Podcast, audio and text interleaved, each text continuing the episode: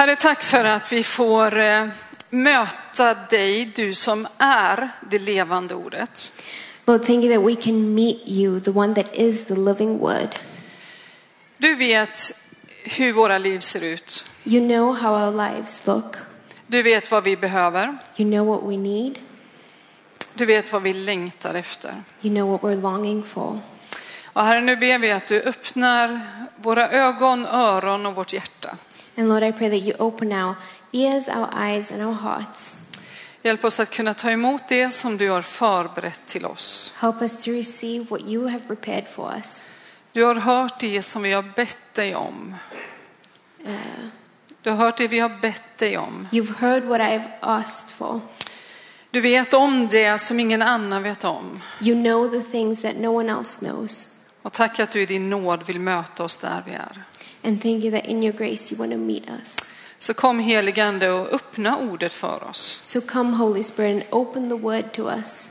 Och hjälp oss att ta emot det och att det får bli våra händers verk sen. And, think, and help us to, to receive it. I Jesu namn. In Amen. Jesus' name. Periodvis under mina år i det som vi kallar för eh, heltidstjänst för Herren Periodically throughout my years in my full time ministry, så har jag haft förmånen att få resa i olika böneteam för att be för olika platser här i Sverige. I've had the privilege to travel along with uh, different prayer teams to pray for different places in Sweden. Och för några år sedan så hörde vi som böneteam talas om en plats i Sverige. And a couple years ago, we heard as a prayer team about a place in Sweden, Och där fanns det en liten församlingsplantering. and there was a small church plant. De hade en pastor som jobbade hårt They had a pastor that was working hard, och varje gång som de såg någon form av genombrott, and anytime that they saw any kind of breakthrough, det kunde vara en person som blev frälst it could be someone that got saved eller något annat, or something else, så blev han dödligt sjuk. he became deadly sick. Gång efter gång så blev han dödligt sjuk. Time after time, he became deadly sick. Och hans bror som var specia- specialistläkare sa att han förstod inte varifrån det här kom. And his brother, who was a specialized doctor, couldn't understand where this was coming from. Ehm, och vi hörde talas om det här som böneteam så vi bestämde att vi vill åka dit och vara där och be. So, as a prayer team, we heard about this and we decided that we want to go there and pray. Och för varje plats vi åkte till så bad vi Gud om en strategi.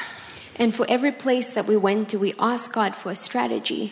Och när, när Gud talade till oss så sa han så här, ni ska åka dit och lovsjunga. And when God spoke to us, He said, You need to go there and worship. Och det gjorde vi alltid var vi än kom. And we always did that wherever we went. Vi hade fantastiska lovsångsledare med oss. We had amazing worship leader with us. Så vi kommer till den här platsen och börjar lovsjunga som vi brukar göra. So we came to this place and started worshiping as we usually did. Eh, Men de flesta av oss eh, var, var förebedjare mer än lovsångare. But most of us, we were intercessors more than worshipers. Så ganska snabbt så satte vi igång och så började vi be för den här platsen och pastorn och allt som hände. So quite soon after, we started praying for the place and the pastor and all those things. Och så kom Guds ande och sa, mm -mm, jag sa att ni skulle lovsjunga. And then the Spirit of God ca- came and said, No, I said that you're going to worship. Och vi fick börja lovsjunga igen. And we were to start worshiping again. Och det där hände hela dagen. And that happened the whole day. Vi hade mindre än, ja, kanske 40 minuter på eftermiddagen då vi bad för pastorn och hans familj. We had maybe about 40 minutes in the afternoon where we prayed for the pastor and his family. Och så åkte vi hem. And then we went home. Och jag kände mig så misslyckad. And I felt like such a failure. För vi hade åkt dit för att be och det enda vi hade gjort hela dagen det var att lovsjunga. Because we went there to pray, and the only thing we'd done all day was worship. Och det hade varit fantastiskt men jag kände att vi gjorde ju inte det som vi skulle göra. And it was amazing, but I felt that we didn't do what we were going, what we Och- set out to do. Och så gick det några månader And then a few months went by, och så mötte vi den här pastorns fru and then we met this pastor's wife. Och så säger hon vad gjorde ni när ni var där? And she says, What did you do when you were there? Jag måste berätta vad som har hänt. I need to tell you what happened. Vi har sett genombrott efter genombrott. Vi har sett många människor komma till tro. We've seen breakthrough after breakthrough, and we've seen many people come to faith. Min man har varit frisk hela tiden. And my husband has been healthy the entire time. Och någonstans förstod jag. And somewhere I started understanding. Någonstans började jag ana något om storheten i lovsången. Somewhere I started understanding the, the fullness of the greatness of worship. Vilken otrolig makt det finns i den. What amazing power there is in it. Du vet, Gud har skapat oss för att lovsjunga, tillbe och ära. You know that God has created us to worship and praise and honor Him. När du ser något fantastiskt så behöver du dela det med någon annan. When you see something amazing, you want to share that with someone else. Hur många har någon gång tagit ett foto på en fantastisk soluppgång? How many of you have taken a picture of an amazing sunrise? Upp med en hand. Ganska många har gjort det. Quite many. Och de där fotona blir ju aldrig lika bra som de är i verkligheten, eller hur? And the photos are never as good as what it is in real life, right? Men vi gör det för vi vill dela det med någon annan. But we do it because we want to share it with someone else. Eller du vet när någon gör ett sånt här fantastiskt fotbollsmål eller hockeymål. Or you know when someone does an amazing football goal or hockey goal. Oj, oj, oj, så mycket vi kan prata om det. Oh, how much we can talk about that. Eller jag pratar aldrig om fotbollsmål, för jag ser inte på fotboll. I don't talk about football uh, goals because I never watch that. Ja, men det finns någonting i det här med att vi måste dela det. But there's something in it that we have to share. Och det är därför vi skapade med att tillbe. Vi är skapade med att tala om det som är fantastiskt och stort. And that's why we're created to worship because we're created to talk about what's amazing and great. Och tillber vi och lovsjunger inte Gud så kommer vi tillbe och lovsjunga något annat. And if we don't praise and worship God, we're going to praise and worship something else För det är nerlagt i våra liv. because it's in our lives, it's put down in our lives. När vi ber för någonting, eh, då fokuserar vi ofta på det som är problem och det som är utmaningar. When we pray for something, we often focus on what's the problem and the challenge. Men när vi lovsjunger Jesus, då fokuserar vi på möjligheterna. But when we worship Jesus, we're focusing on the possibilities. Vi lever ju i en värld där vi ska vara effektiva. We live in a world where we need to be effective. Eh, och för en del så verkar det som att lovsången är slöseri med tid. And for some, it may seem that worship is a waste of time. Det är ju inte produktivt. It's not productive. Men jag skulle vilja säga att det är en lögn. But I want to say that that is a lie. I lovsången skapas det något. In worship, something is created. I lovsången så påminns vi om vem Gud är. In worship, we're reminded about who God is. Och i lovsången så påminner vi alla härskare och makter att det är Jesus som är Herre. And in worship, we're reminding all powers and dominions that Jesus is Lord. Lite kort, och jag förstår att ni har hört det här tidigare i predikningar. I want to share shortly, and I think that you've heard this previously in preachings. Men för det första, varför ska vi lovsjunga då? So, why should we worship? Människan är skapad för det första då att tillbe och lovsjunga Gud. First and foremost, God, people are created to praise and worship God. Eh, det finns med i vår natur. It's a part of our character, nature. Och ska vi läsa från psalm 95, vers 1 och 2 bara. So let's read from Psalms 95, verse 1 to 2. Kom, låt oss jubla till Herrens ära och hylla Gud, vår klippa, vår räddning. Låt oss träda fram inför honom och tacka och hylla honom med sång och spel. Come, let us sing for joy to the Lord. Let us shout aloud to the rock of our salvation. Let us come before him with thanksgiving and extol him with music and song. Och vi kan läsa från psalm 96, vers 1-3. And we can read from Psalms 96, verse 1 to 3. Sjung till Herrens ära, sjung en ny sång. Sjung till Herrens ära hela världen. Sjung till Herrens ära, prisa hans namn. Ropa ut hans seger dag efter dag. Förkunna hans ära bland folken, bland alla människor hans under. Sing to the Lord a new song. Sing to the Lord, all the earth. Sing to the Lord, praise his name. Proclaim his salvation day after day. Declare his glory among the nations, his marvelous deeds among all people. Det finns en utmaning till hela skapelsen att lovsjunga Gud. The whole of creation is encouraged to worship God. Och människan är skapelsens krona. And mankind is the crown of creation. Och vår främsta uppgift är att tillbe och lovsjunga Gud. And our main assignment is to worship and praise God. Det är det vi är skapade för. That's what we're created to do. Och återigen, om det inte är Gud vi tillber så kommer vi tillbe något annat i livet. And once again, if it's not God that we're worshiping, we're going to worship something else in life Därför att det ligger så djupt i vårt liv. because it's so deep in our characters. Så frågan är, vem eller vad är det du tillber i ditt liv? So the question is who or what are you worshiping in your life?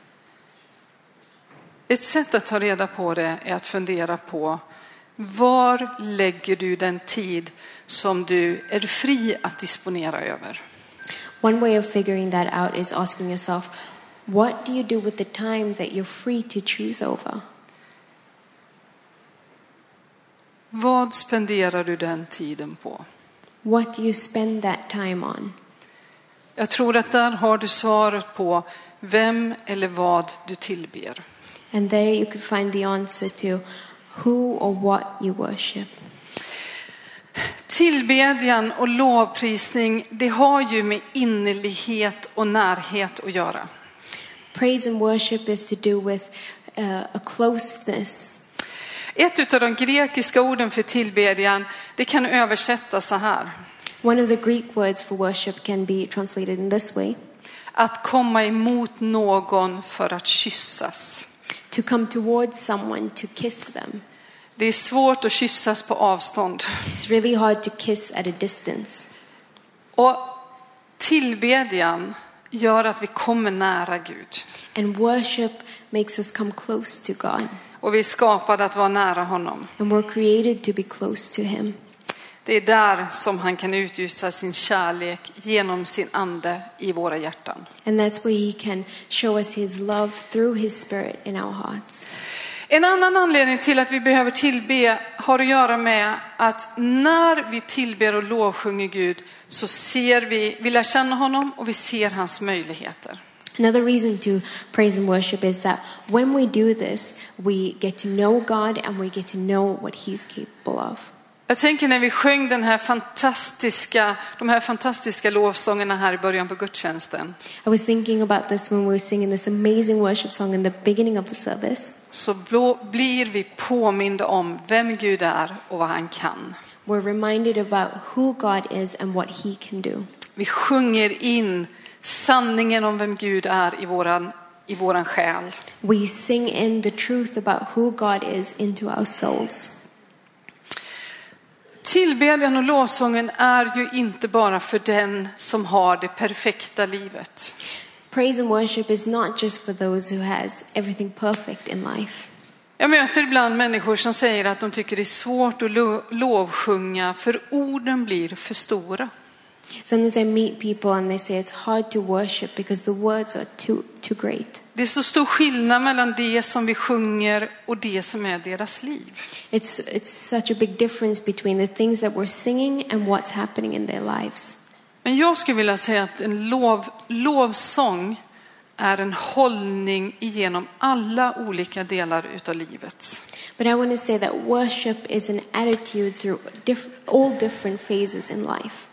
Jag tillber inte det som jag ser eller den situation jag är i, I don't worship what I see or the situation that I find myself in, utan jag tillber Gud som en Gud oavsett hur det ser ut runt omkring mig. but I worship God no matter what it looks like around me. Det finns en sån enorm kraft i tillbedjan. And there's such a power in worship.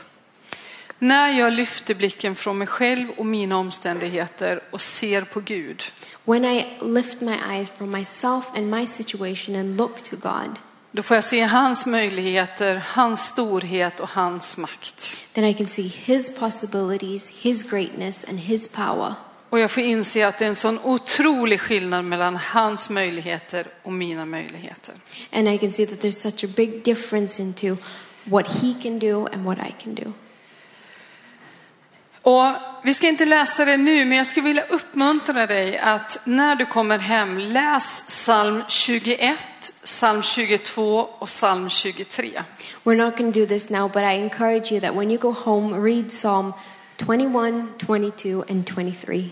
I psalm 20 så är allting fantastiskt bra. In, in Psalm 20, everything is amazing. Eh, David som har skrivit alla de här tre psalmerna, han jublar inför Gud. Uh, David, who has written all these three Psalms, is rejoicing before God. Och så kommer du till psalm 22. And then we get to Psalm 22.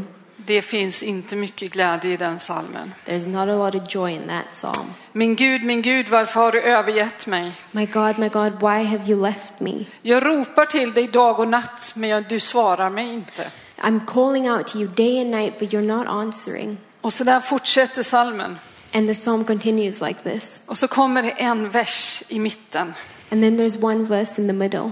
Men jag ska lovsjunga dig för att du är den du är. I will praise you because you are who you are. Inför bröder vill jag lovsjunga dig. Before my brothers, I want to worship you. Jag vill proklamera vem du är. I want to proclaim who you are. Och så kommer du till psalm 23, And then we get to Psalm 23, som, där de tre första verserna också är så bra. Det är gröna ängar och det är dukade bord. where the first three verses are so great. It's green pastures and the table is set. Och så kommer den sista delen som handlar om dödsskuggans dal. And then there's the last part about the valley of the shadow of death. Samma person som har skrivit de här psalmerna. The same person who has written these Psalms. Och det säger oss något om att vi kan tillbe och lovsjunga i alla olika omständigheter. And it tells us that we can praise and worship in all circumstances. Du ska få ett citat här bakom mig. Vi ska se om du kan se det. Going to get a, En anglikansk biskop som säger så här. An American bishop says this. Att tillbe är att påminna sig om Guds helighet, att mata sitt sinne med Guds sanning och Guds skönhet, att öppna sitt hjärta för Guds kärlek och att överlåta sin vilja till Guds syften. To worship is to remind oneself of God's holiness, to feed one's own mind with the truth and beauty of God, and to open one's heart to God's love and to leave his own will to the purpose of God. Och för det tredje då, jag behöver bli påmind om vem Gud är och hans möjligheter utifrån det. And the third point is that I need to be reminded of who God is and what he can do. Vi tillber inte Gud för att han behöver det. We don't worship God because he needs it. Gud behöver ingenting. God doesn't need anything. Vi tillber därför att vi behöver det. We worship because we need it. Jag behöver göra det så jag inte glömmer vilken stor Gud jag har vid min sida. I need to do that so I don't forget what great God I have by my side. Eh, Och i Matteus 14 så läser vi den här, en berättelse om hur Jesus kommer och går på vattnet och lärjungarna sitter i en båt i sjön. And in Matthew 14, we read about how Jesus is walking on water and the disciples are sitting in the boat. Eh, Och eh, det är storm men vinden lägger sig. And there's a storm, but the wind stills. Och när de ser det här som hända och vinden lägger sig And when they see what's happening and the wind is still, så står det så här att de som var i båten föll ner för honom och sa du måste vara Guds son. And then it says this that then those who were in the boat worshiped him, saying, Truly you are the Son of God. Och i engelskan så står det till och med att de som var där, de lovsjöng honom. In the English Bible, it says that those who were there, they worshipped him. Och det finns ett väldigt tydligt mönster här som återkommer gång efter gång i Bibeln. And there's a clear pattern that comes time after time in the Bible. Gud visar vem han är. God shows who He is. Jag förstår det. I understand that. Och lovsången och tillbedjan växer i mitt liv. And worship and praise grows in my life. Men det finns en sida till som har att göra med lovsången. There's one more aspect that um, involves worship. Eh, och det var den som jag fick uppleva i den här staden som vi var och lovsjöng. And it was that that I experienced in the city that I was when we were worshiping. När vi lovsjunger och tillber When we worship and praise, eh, så är konsekvenserna, konsekvenserna av det blir alltid Guds eget handlande. the consequence of that is always God's own doing. Det finns en makt i lovsången som jag tror att vi väldigt ofta är omedvetna om. I think there's a power in worship that we're sometimes very unaware of. Och utan den förståelsen så tror jag att vi kommer att undervärdera betydelsen av lovsången. And without that understanding, we're going to undervalue the, the meaningfulness of worship. Lovsången är inte bara en uppvärmning för att det ska kännas lite bra för mig i en gudstjänst. Worship is not just a warm up so that it can feel good for me in a service. Det är något mycket, mycket större. It's something much greater than that.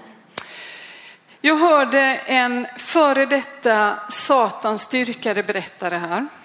Uh, I heard a former Satanist say this. Han hade varit en utav de högsta personerna inom satanistkyrkan i London. He had been one of the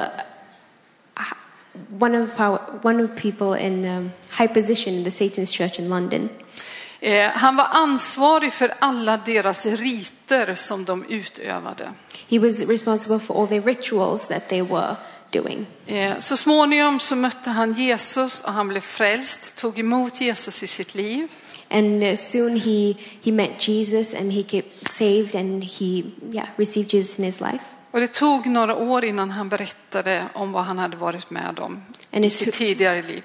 And it took a few years before he uh, shared about what he had been a part of in his previous life. Men så berättar han att i, där det fanns en kyrka, en kristen kyrka som lovsjöng och tillbad. But he shared that there was a church, a Christian church, that were praising and worshiping. Inom en, en areal av flera kilometer från den platsen And in a uh, perimeter of a couple of kilometers from that place, så kunde de inte utföra några handlingar med någon form av kraft. they couldn't do any kind of uh, actions with some kind of power. En kyrka som lovsjöng satte stopp för deras möjlighet att göra det de gjorde. A, a church that was worshiping stopped their possibility to do what they wanted to do. Det som ni gör och det som vi gör när vi samlas, när vi lovsjunger, That that we do when we gather and we worship, det har att göra med så otroligt mycket mer än att bara det är gott för oss. It has to do with a lot more than just feeling good for us. Det har att göra med bön och förbön för det här området, för varje område där vi lovsjunger. It also has to do with prayer and intercession for this area and every area that we worship in. Vi ska läsa från Matteus 21, vers 13 till 17. We're going to read from Matthew 21 13 to 17. Och Det här är efter Jesus har ridit in i Jerusalem precis innan han ska korsfästas. And this is uh, just after Jesus has ridden into Jerusalem before he's going to be crucified. Eh, och så står det så här. Mitt hus ska kallas ett bönens hus, det är vad Jesus säger alltså. Men ni har gjort det till ett rövarnäste. På tempelplatsen kom blinda och lama fram till honom och han botade dem. När översteprästerna och de skriftlärda såg de under som han gjorde och barnen som ropade i templet Hosianna, Davids son, blev de mycket upprörda och frågade honom, vad säger de? Eh, Jesus sa till dem, har ni aldrig läst, ur barns och spädbarns mun låter du en lovsång stiga upp till dig. Jesus said, My house will be called a house of prayer, but you are making it a den of robbers. The blind and the lame came to him uh, at the temple, and he healed them. But when the chief priests and the teachers of the law saw the wonderful things he did, and the children shouting in the temple courts, Hosanna to the Son of David, they were indignant. Do you hear what these children are saying? He, they asked him. Yes, Jesus replied. Have you never read, From the lips of children and infants, you, Lord, have called forth your praise? Det här är bara en parentes. Men såg du vad det står i vers 14? Did you see what it says in verse 14? Det står att de blinda och lama kom fram till Jesus. It says that the blind and the lame came forward to Jesus. Jag undrar hur de lama gjorde när de kom fram till Jesus. I wonder how the lame did it when they came forward to Jesus. Det får du ta med till din lifegrupp och fundera på. You can take that to your life group and think about that. Okej, tillbaka. Okay. Det sista som Jesus citerar, det är ifrån psalm 8. The last thing that Jesus quotes is from Psalm 8. Har ni aldrig läst ur barns och spädbarns mun låter du en lovsång stiga upp till dig? He says, Have you never read, From the lips of children and infants, you have called forth your praise? Det här är ett citat från psalm 8 och vers 3 i den svenska översättningen, vers 2 i den engelska. And this is a quote from Psalm 8, verse 2 in the English Bible and 3 in the Swedish Bible. Och där står det så här. And there it says, Av barns och spädbarns mun har du upprättat en makt för dina ovänners skull till att förgöra fiende och hämnare. and there it says, Through the praise of children and infants, you have established a stronghold against your enemies to silence the foe and the avenger. I salmen så står det inte lovsång, In the psalm, it doesn't say worship. som Jesus säger när han citerar det här. That's, as Jesus says when he cites this. Utan där, där står det makt eller stronghold. There it says uh, stronghold or power. Eh, eller makt eller fäste, precis på svenska. Men om du tittar, det finns en grekisk översättning av både gamla och nya testamentet. There's a Greek uh, translation of both the Old and the New Testament. Om du tittar i den så ser du att det är samma ord som har använts för lovsång, för makt och för fäste. And in, and in that, if you look, it's the same word that's used for praise, uh, stronghold, and power. Och det här ordet har ytterligare en otroligt viktig betydelse. And this word has a very, it's very important. Det betyder att förflytta maktpositioner. It means to shift the power position. Så vad är det Jesus säger då? So what is Jesus saying? Ur barns och spädbarns mun låter du en makt att förflytta maktpositioner stiga upp till dig. He's saying that through the praise of children and infants, you allow power to shift uh, the power position to you. Lovsången har alltså, det är något avgörande i den andliga kampen. Uh, worship is something of, of meaning in the spiritual battles. Och vill du ha ett annat exempel som konkretiserar det här så kan du läsa i andra krönikeboken kapitel 20. And if you want something that uh, makes this more concrete, you can read it in Second Chronicles 20. Det finns en berättelse om hur Israels folk blir eh, attackerade från flera olika håll. There's a story about the people of Israel that's been attacked from different directions, Och de vet att de har ingenting att sätta emot. and they know that they they can't stand against. Eh, så de ställer upp lovsångarna allra först. Uh, so they put the, their worship first, Och Israels barn börjar sjunga. and the children of Israel they start singing, Tacka Herren för hans nåd varar evinnerligen. and they they thank the Lord for His grace. Och så får de stå och se på när de här fienderna börjar attackera varandra. And then they stand there and watch as the, the enemies start attacking each other. deras roll, Israels barns roll, var att lovsjunga och prisa Gud. And the, the role of the children of Israel was to worship and praise God. Och Gud tog hand om resten. And God took care of the rest. De här redskapen som Gud har gett oss, bön och lovsång, These tools that God has given us, prayer and, and worship, de måste få kopplas ihop. they must be connected. Att be utan att lovsjunga är halvt. To pray without worship is half the job. Och att lovsjunga utan att be är halvt. And, and to worship without praying is also half. De behöver gå hand i hand med They need to varandra. go hand in hand with each other. Nu kanske du inte tycker om att sjunga så mycket i din ensamhet. Maybe you don't like singing when you're alone, Eh, Men uttryck ditt lov och din tacksamhet eh, då genom, eh, genom ord utan musik till. but then you can express your praise and your thankfulness with words, without music. Gud har gett oss ett fantastiskt redskap God has given us an amazing tool i lovsången och tillbedjan. in, in worship and praise. Och vi ska här om en liten stund få möjlighet att be både med och för varandra. And in a little while, we're to get the opportunity to pray with and for each other. Och jag skulle vilja särskilt utmana dig som känner att lovsången eh, från hjärtat, den har dött. And I want to encourage those who feel that worship from the heart has died, Lovsången finns inte där som den kanske har funnits.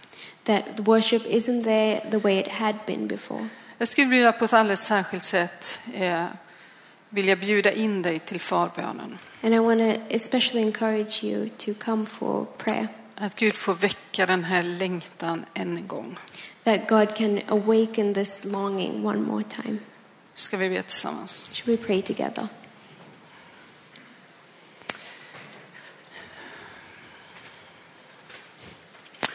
Gud, du är större än vad vi kan förstå. God, you are greater than what we can understand. Herre, ditt ord säger att du mäter upp havens djup i dina händer och stjärnornas bredd eh, eller vidd mellan dina fingrar. In your word, it says that you have the, the, the depth of the ocean in your hands and the stars between your fingers. Herre, det säger något om din storhet. It says something about your greatness. Herre, du som är den här, det här universums skapare. Lord, you, the one who is the creator of this universe, Det är dig vi får kalla för vår far. we get to call you Father. Herre, tack att vi får ha den nära relationen med dig. Thank you that we can have this close relationship with you. Herre, tack att du vänder ditt ansikte till oss Thank you that you turn your face towards us och du låter det lysa över oss. and you let it shine upon us. Och Herre, vi vill vända vårt ansikte till dig. And Lord, we want to turn our face to you. Och vi vill låta vårt ansikte lysa mot dig. And we want to allow our faces to shine towards you. Och vi ber Herre att du skulle väcka lovsången ändå djupare i våra liv. And Lord, we pray that you would awaken worship even deeper in our lives. Hjälp oss att upptäcka tillbedjan. Help us to discover praise. Herre, hjälp oss att upptäcka vem du är oavsett vilken situation vi är i. Lord, help us to discover who you are no matter what circumstances we find ourselves in. När vi ser din storhet och när vi ser din godhet. When we see how great you are and your goodness. Och ditt ord säger att du är god alltigenom. And it says in your word that you are always good. Du är trofast i allt det som du säger. And you're faithful in whatever you say. Och du är kärleksfull i allt det du gör. And you're loving in whatever Herre, you do. därför så vill vi upphöja dig. And that's why we want to exalt you. Därför vill vi prisa dig. That's why we want to praise you. Och därför vill vi lovsjunga dig. And that's why we want to worship you. Amen. Amen.